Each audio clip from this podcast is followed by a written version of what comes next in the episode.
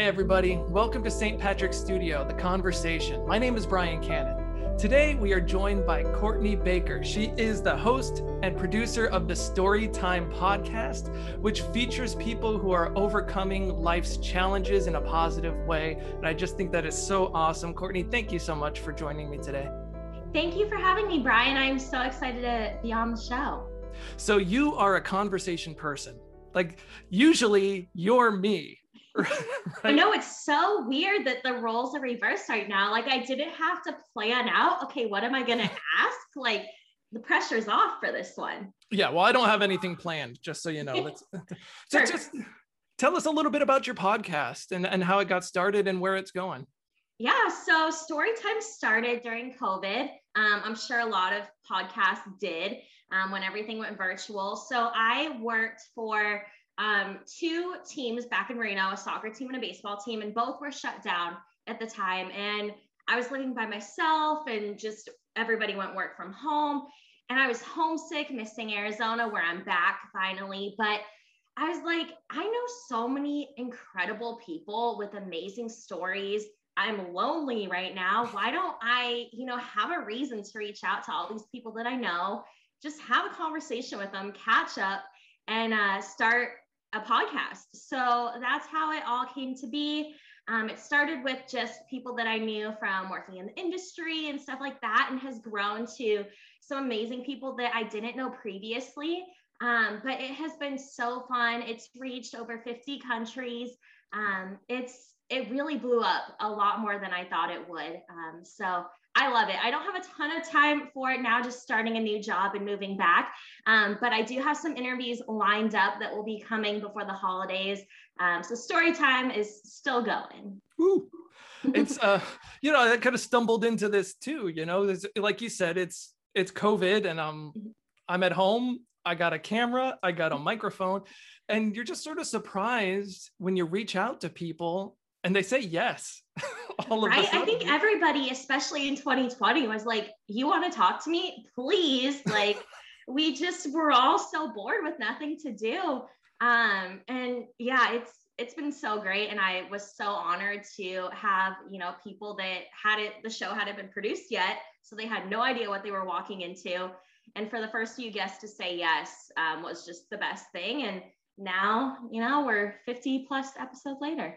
It's amazing. And and you know, a lot of who you're talking to, it's a wide variety of people. It's mm-hmm. very impressive. But but it's a lot of athletes. And you know, when you're an athlete, I, I suspect, because I'm pretty athletic if you look at me, um, you get asked a lot of the same things. Mm-hmm. right especially post game interviews you're in front of your locker and and there's well you hope you do good you want to do good i think we played as a team tonight and we're just taking it one game at a time and you get but you dive a little bit deeper and what what's the experience like of getting to know people that we sort of know but you get to mm-hmm. know them on a deeper level what's that like I will say it's really special for me. So, a lot of the first athlete interviews that I had for the show were all guys that um, I worked with in the past. So I knew them on a personal level. When I work for a team, I always try to get to know the players as professional friends, like where it's more than just what do you need or me making an ask of them.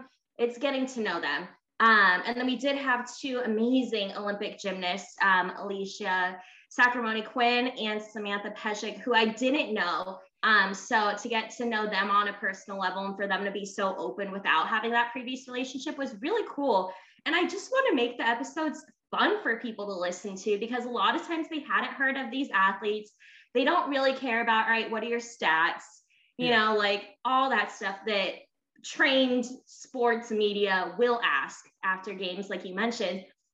For me, it's all right, can you cook? You know, what's your favorite thing to cook? Or, right. you know, what's a funny story when you were in college or whatever. Um, so for me, it just makes it more entertaining. And you mentioned you didn't really have anything prepared for this. I'm kind of the same way. I will have, if I don't know the person, I have like four bullets of maybe where they're from, where they went to school. But other than that, it's let's just chat, you know, get to know each other on a casual level. So that's been really fun for me, especially with all these athletes. Right. And the angle that you take is the positive angle of overcoming life's challenges, right? Which mm-hmm you know, I, I think we're used to, you know, we're just coming off the Olympics and you hear everybody's story of I, I drove six hours to practice or, um, yeah. but, but, you know, it's just the deeper level too of, you know, sometimes we deal with illness in our families and our lives and there's all, there's the hidden selves mm-hmm. that, you know, I, I put forth a, a certain persona working for the church um, but I struggle with the exact same thing that every single other disciple struggles with, right?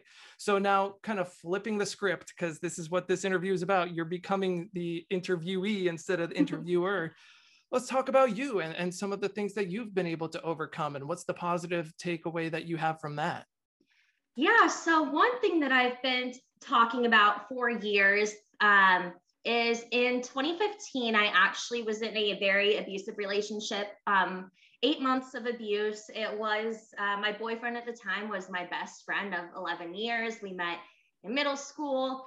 Um, and things just kind of flipped as we got older. We went, you know, several years without seeing each other, reconnected. Things were great at first. And then all of a sudden, um, basically every sign of an abusive relationship started coming through. I had never seen anyone else go through it.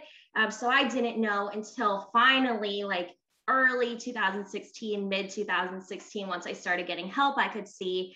Um, but that was really a big struggle for me. And in December 2015, I was diagnosed with PTSD. Um, and I still today deal with um, symptoms of that. I did a Talkspace during COVID and I learned how much it really affects your nervous system. Um, when you get triggered, it's your brain down, like your body still freaks out. Um, I got claustrophobia, which I never used to have. Um, so for me, that's probably the biggest struggle and hurdle that I've ever had to deal with because we're all these years later and I'm still trying to work through the trauma and moving back home, moving to all the places that we used to go to and knowing that he's still around. Um, but I have really turned it into just telling my story as much as I can. I know so many people have been victims of abuse, whether they want to, um, you know, tell people or if it's something that's only them and their abuser knows still. Um, so I've always just made it a point to share my story and to be vulnerable and to say the things that I'm really not comfortable saying that I went through and still go through. Um, but I'm trying to use my biggest struggle and hurdle um, to hopefully help people, whether I know um, them personally or not. It's so important to destigmatize and to talk about it, especially, you know, October being domestic abuse um, awareness month. so I really appreciate you, you know, sharing that story and, and to show people that healing is available you know mm-hmm. and and maybe step one for that is communication one of the things that you've said is that healthy communication really drives a culture right mm-hmm. and so we can't be afraid to talk about these things and and to put it out there and so now you, you mentioned like hindsight is 2020 right like mm-hmm. you look back and you can kind of see how these things are happening but for somebody who's in the midst of it mm-hmm. what might some of the things be that they're looking for yeah. So for me, looking back on it, there were things when I was going through it that I thought were normal. Um, so it would be the different types of abuse. One was, you know, just sitting in the car and all of a sudden him just verbally abusing me, saying all these insults, all of that, and like laughing about it and making it like a joke or that he thinks he's being funny. That's abuse. If it's constant, if it's you know, saying things like, oh, you're ugly, you're fat, you're a horrible person, you don't deserve, blah, blah, blah. Like that's verbal abuse. Um, also, when it got physical, it would be an apology 20, 30 minutes later and be like, oh, you know, I'm so sorry. I didn't mean to. I love you so much. It won't ever happen again. When I'm in it and when victims are in it, you think, okay, because you're so manipulated to care about your abuser because it's just what abuse does to you. You're trained to think that you can't be without this person. So when I was in it, I was like, okay, he said he's sorry. We love each other. It won't happen again. And then, of course, it repeats over and over and over. Um, and the hardest thing when you're in it is to figure out how to get out. Um, it took a horrible situation for me to get out of it, but um, you also there's threats a lot of times it's your abuser saying for me it was hey i'll kill your family if you tell anyone or kill you Um, others, you know, will just say horrible things, make death threats, make other sorts of threats to their victims. Um, so it's really trying to figure out the safest way to get out. And I wish I had gone to the police because at the end of the day, the police I felt like could have protected me with my ex making that threat. I feel like it would have been taken the correct way. And I did get an order of protection um, several months later. But it's just, it's so tough when you're in it. I would say also just tell people. My family had no clue. Um, my best best friend at the time only kind of knew. He definitely didn't know the extent, but he had seen like some tension when all three of us would hang out. Um, but just tell somebody that you're comfortable talking to and that you know um, you can trust and that will just listen because the biggest fear is if you tell somebody what you're going through, somebody that has no experience with abuse, and they tell you what you should be doing, that could sometimes be counterproductive if they say, hey, you know, confront your abuser, whatever, mm-hmm. like horrible advice. Uh, but either tell a trained professional, tell law enforcement, or just tell a friend because keeping it in just destroys you even more mentally. Um, so that's my biggest advice for people and you know there there are resources too that mm-hmm. like you said to talk to a professional you know yep. your uncle bob might be a really well-meaning person yeah. but may not be equipped to to uh, handle you know this type of situation so I, I think that's that's really fantastic advice and and having come out the other side of it having experienced healing I, i'm sure you still carry scars. You know mm-hmm. jesus after the resurrection he still he still carries the scars of the suffering but mm-hmm. what what i think maybe that does for you is equip and empower you to be able to reach out to other people in a way that somebody like me can't you know? And so yeah. that's that's a, a, gift i think. And so how has it really um, empowered you in the in the course of your conversations of your podcast with that kind of emotional intelligence I would say it's just helped me learn just to understand what people are going through everybody has dealt with some sort of trauma, um, whether they care to share what that trauma is or not. Nobody's had a perfect life. We've all, you know, had sins. We've all, you know, everybody's just human. Um, so for me, I've learned because a lot of people don't know what I went through unless they ask or something comes out to where I need to tell them or they've seen me post about my story somewhere else. But I don't assume that people know. Um, so I always just take that mindset and talk to people, um, you know, with like a caring tone um, and really just hear people out. And I have always appreciated that people have been there to listen to my story since I've been comfortable sharing. So, especially in the podcast where I don't want to force anyone to share something that's super personal if they aren't comfortable with it, because normally I don't cut anything out. Like it's a raw conversation. Um, but I do let people know that even if it's off air um, or off the record, that you know I can understand what it's like to go through something, um, and I'm there to listen to them no matter how close we are.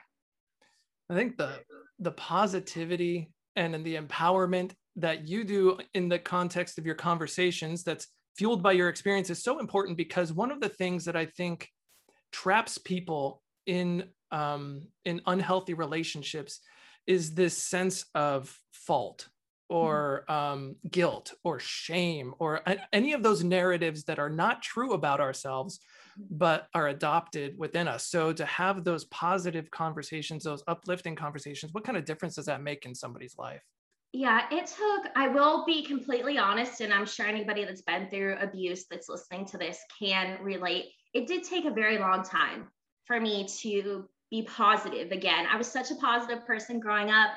2015 kind of broke me down. Um, just hearing so many bad things about myself from the person that I loved. I lost contact with a lot of people. Um, I barely, you know, talked to my family who obviously I'm still close with. I live with right now since I just moved back. Um, it really, really breaks you down to where you become jaded. You just don't have any feelings anymore. You're able to you know, block out any sort of feeling um, to protect yourself. So I mean, it took a lot of work to, um, you know, become the person that I am today. It took a lot of trying to heal personally. So I know for me, um, before I moved to Reno in 2018, going to St. Pat's with my family all the time, that was my safe place um, just because I grew up going to St. Pat's every week. Um, also, just finding your person to talk to, um, you know, watching a favorite TV show or favorite movie, things to just kind of put you in a better mood and get that mindset kind of calmer. Um, and then also just realizing that all the things that have been said to you to break you down, they were said to break you down. And if you continue to let them just make you this miserable, negative person, that's your abuser winning. Um, so for me, it's hey, look at me sharing my story, look at me trying to help others. That's a big, like, you know, just it's exactly what my ex doesn't want, I guess is the appropriate way to say it. Right. Um, so that's kind of why I've just really put such an emphasis on, you know, getting the old Courtney back. And and whose narrative of Courtney do you accept as being valid, right? The person who is trying to control you, which is a form of slavery, or what God has to say about us, right? Exactly. If I'm infinitely lovable to God, unconditional love, who am I to reject that opinion of myself, right? Not this person yeah. who's trying to control me for their own purposes, right? Yeah, and the person that's saying it a lot of times is a very, very bad person themselves. So I, it's, I mean, just looking back at the way he was and the way he carried himself and the way he treated people, the none of the things he said to me, I should have validated because that's not the kind of person I want to be like. Um, so yeah, like you said, it's, you know, I'm the way that God made me. It's, you know, he's going to love me for me and the way that I choose to create myself and, you know, make my personality. And, um, you know, that's, that's what matters. So some of those things that we're looking at for healthy relationships are relationships that seek to build the other up, you know, mm-hmm. that that they're not about tearing down. Relationship where you feel like you are more yourself when you're around that other person, not less so, right? What are some of the other things that we can be um, looking at as benchmarks of healthy relationships? Oh well, like I or like you said, you know, just somebody that can build you up, somebody that makes you want to be better um, not somebody that encourages you to, you know, change or anything, but that you guys can be each other's biggest cheerleaders. Um, I would just say somebody that isn't super, um, I don't think protective is the word, but somebody that will let you have, you know, friendships and be close to your family. Because for me to get cut off from everybody was so toxic. Um, you know, I wasn't allowed to text them. Like it was just insane and that really ruined me. So somebody that appreciates and allows you to have other um, you know friendships and a relationship with your family is huge. Um, i just say somebody that is your biggest like i kind of going back to the biggest cheerleader part just somebody that is there to let you go for your dreams and your goals too. Um, when I was at the start of my abusive relationship, I thought about potentially going to LA um, for a job opportunity and was immediately shut down by my ex on that. Um, it's something that I still think about would have been an amazing opportunity and potentially could have changed my career. But a healthy relationship is somebody that is going to want to support you with your dreams um, and allow you to, you know, live out something that you've been wanting to do. Um, so those are just some kind of overall things, but just somebody that makes you feel good about yourself. Um, if you're getting bad vibes, from somebody that you really care about and says that they care about you, it's probably not a healthy relationship. I agree. I agree. Now, just to pivot a little bit, because you said bad vibes, and it just made me think of you got a U of A flag hanging behind. I know, I know pre-production, we talked about this a little bit, but do you want to explain yourself a little bit there? Yes, and this laptop, it's actually my work laptop. It's very old. I can't put any Zoom backgrounds on it. So I'm stuck with it. I am in the casita, my little makeshift bedroom office right now while I'm at my parents. And years ago, I got my dad, because both my parents and one of my brothers graduated from U of A. I got him a U of A and a Chicago Cubs World Series flag. And I went to ASU, graduated December 2014. I still have my, now I'm a contractor because our office is at ASU. I have a new Sun card a decade later. Nice. I am all ASU but I always have to tell people I am not U of A. Ignore the flag in the background. It's just for my dad. you're a very good daughter. I just want to point that out. That's you're very kind. Um, what just for fun, let's talk about you know the podcast a little bit. Um, who, who have you really fanned out over? Like like for example, I had Herm Edwards like, and I freaked out when I when I was like um, interviewing Coach. You know, just uh, so who's that for you? Like who who did you get the butterflies? Oh man, one, I love Herm Edwards. I have not had a conversation with him, but I've loved the way he carries himself with interviews. So you're gonna have to change the flag. I'm just Oh, I know, right? um, gosh. I would say I don't know if it's fanned out. Like there's been some that I've tried to get on the show that I know I would totally fangirl over. Um, but I'd say the biggest honor, I guess I'm going to change it a little bit. All right. Um, one of my friends who barely does interviews, um, his name's CJ Mosley. He's on the Jets. Um, shout out to him. He is pretty quiet. He, I had been telling him or asking him since the start of the podcast if he would do it. He opted out of the season um, in 2020 because of COVID, just wanted to be safe. So he really just went kind of MIA from any media. And finally in March, he's one of my closest friends. I texted him again. I was like, CJ, like last chance, can you please do it? And I was his first interview in forever. So like I told him I got more nervous over an interview with somebody that I talk to every day than somebody that like I maybe never met. Um, like Pasha Pashkov from Dancing with the Stars, who I watch that show every week. He's amazing. But like for me, interviewing CJ was like the most pressure because I knew it was such an honor. Um, so that's probably the one that I've had the most like butterflies. I was like, Courtney, do not screw this one up. Isn't it interesting? Like like somebody that you're friends with and you have that that relationship, but when you add in that extra little wrinkle, man, the the nerves hit you, right? Yeah. Yeah, exactly. And it was great. He was amazing. He's one of the best people I know. So it it worked out well. Um, but yeah, it, I had to get through that one. Just I lost sleep. I was like, don't mess this up for CJ. Yeah. But but it worked out great. Now, which one was sneaky good? Which one do you maybe you didn't sure, wasn't sure how it was going to go, but then it like snuck up on you, like, oh man, that was a great conversation that I wasn't prepared for. Hmm. Oh man, I'm putting you I on the spot. I know. I have loved every guest I've had on the show. I will just say that it's been such a blessing to have the most amazing guests. Um, but Ben Higgins, he was one of the most popular bachelors. I love Bachelor, Bachelorette, that whole hot mess. I know I get judged, I get judged, but Ben is the such an amazing human being, just so much for charity, just incredible. And he has like millions of followers. And I was like, he probably does these all the time. Like I had to book his a few months out in advance with his assistant. I was like, all right, he's probably just gonna be scripted and mm-hmm. um, just another podcast interview. But he was so nice. He called me on my cell before to say that I, there was a little hiccup with him getting double booked, but he made the time for me.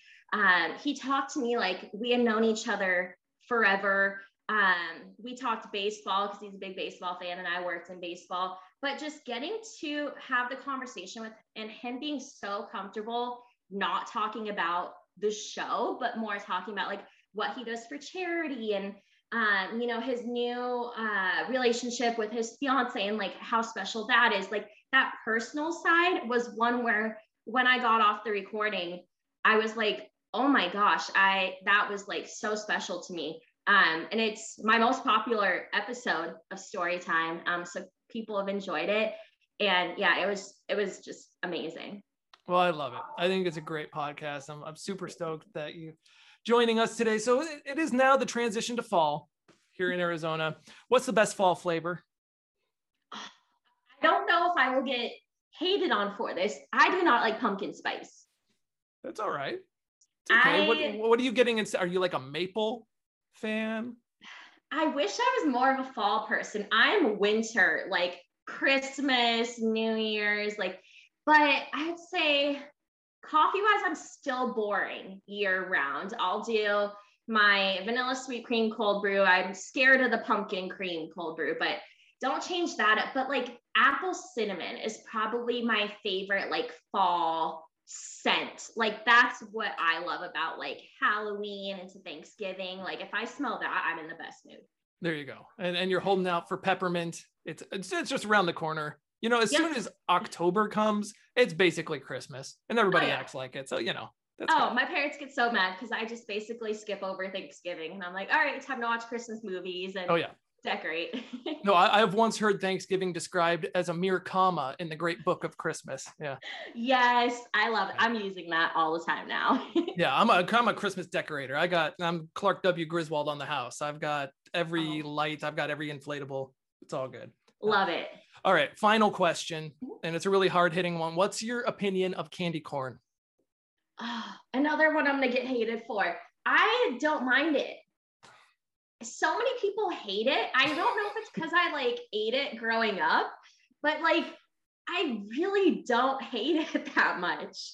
It's uh, you know, I think people love to hate it. I think it's like mm-hmm. clowns. Like everybody's afraid of clowns now. Yeah. It's a, a, thing, you know. But I do think all of the candy corns were made at one time in 1955. And they are do have a very like, yeah, the taste, it's like the texture can change between like what should be a fresh candy corn and what you can tell is definitely not. But yeah. the taste never changes. So like I don't I don't do you, know. Do you think I they were trying to make a candle? Yeah. That's a good way to kinda, think of it. Mm. I will say though, my favorite candy though, like candy corns at the bottom, I just won't like I will never go to the store and buy candy corn. But yeah. like Sour Patch Kids, that's oh, yeah. my like Halloween candy. That or Reese's. Yeah. It's those two. Sour. Everybody knows that red is the best flavor. Oh my gosh. Yeah. Red. Any like orange or yellow, that's just automatically bottom of the list for me. Oh, I know. Yeah. Don't you get really disappointed? You open up like the Starburst and it's like two yellows. You're like, come on. Yes. When you used to trick or treat and get like clearly like the trick or treat size servings where it's like two or three, and you're just like, this is what I'm stuck with, just automatically in the trash pile. Yeah, you get a green one and you just really have to hope it's apple and not lime, you know? yep, exactly. Well, we have hit all of the topics. Courtney, where can where can people find story time? Oh man, I have to actually pull up what the social media is. But it's um, everywhere. It's everywhere you get your podcasts. Right? Yeah, it's on Apple Podcasts. Um, I have all the links on my social media. I probably post about it most on my Twitter at cbake93. Um, I'm always posting links, sharing episodes. Um, but on Twitter, if you guys are on there, it's at story underscore time underscore pod. It was very tough to get a um, easy, easily remembered um, thing. They're all yeah. taken. They're all taken. I know. So yeah, Apple Podcasts, um, Spotify, iHeart, it's everywhere. Nice. And what's next for you? Oh man, well, I just started a new job um, a few weeks ago at um, Society for American Baseball Research. So SABR, it's a nonprofit. That's um, rad. Yeah, so really cool staying in baseball and getting to move home. So work wise, that's uh, what's next. Um, personally, trying to find a place in Arizona because it's a nightmare. Um, but just happy to be back here. And um, once everything kind of slows down, just building more on story time and 2022, making it the biggest year for the show. So super stoked about that. Awesome. Thank you so much for joining us today. This has been the conversation with St. Patrick Studio, and we will see you next time. Thank you, Courtney. Thank you, Brian.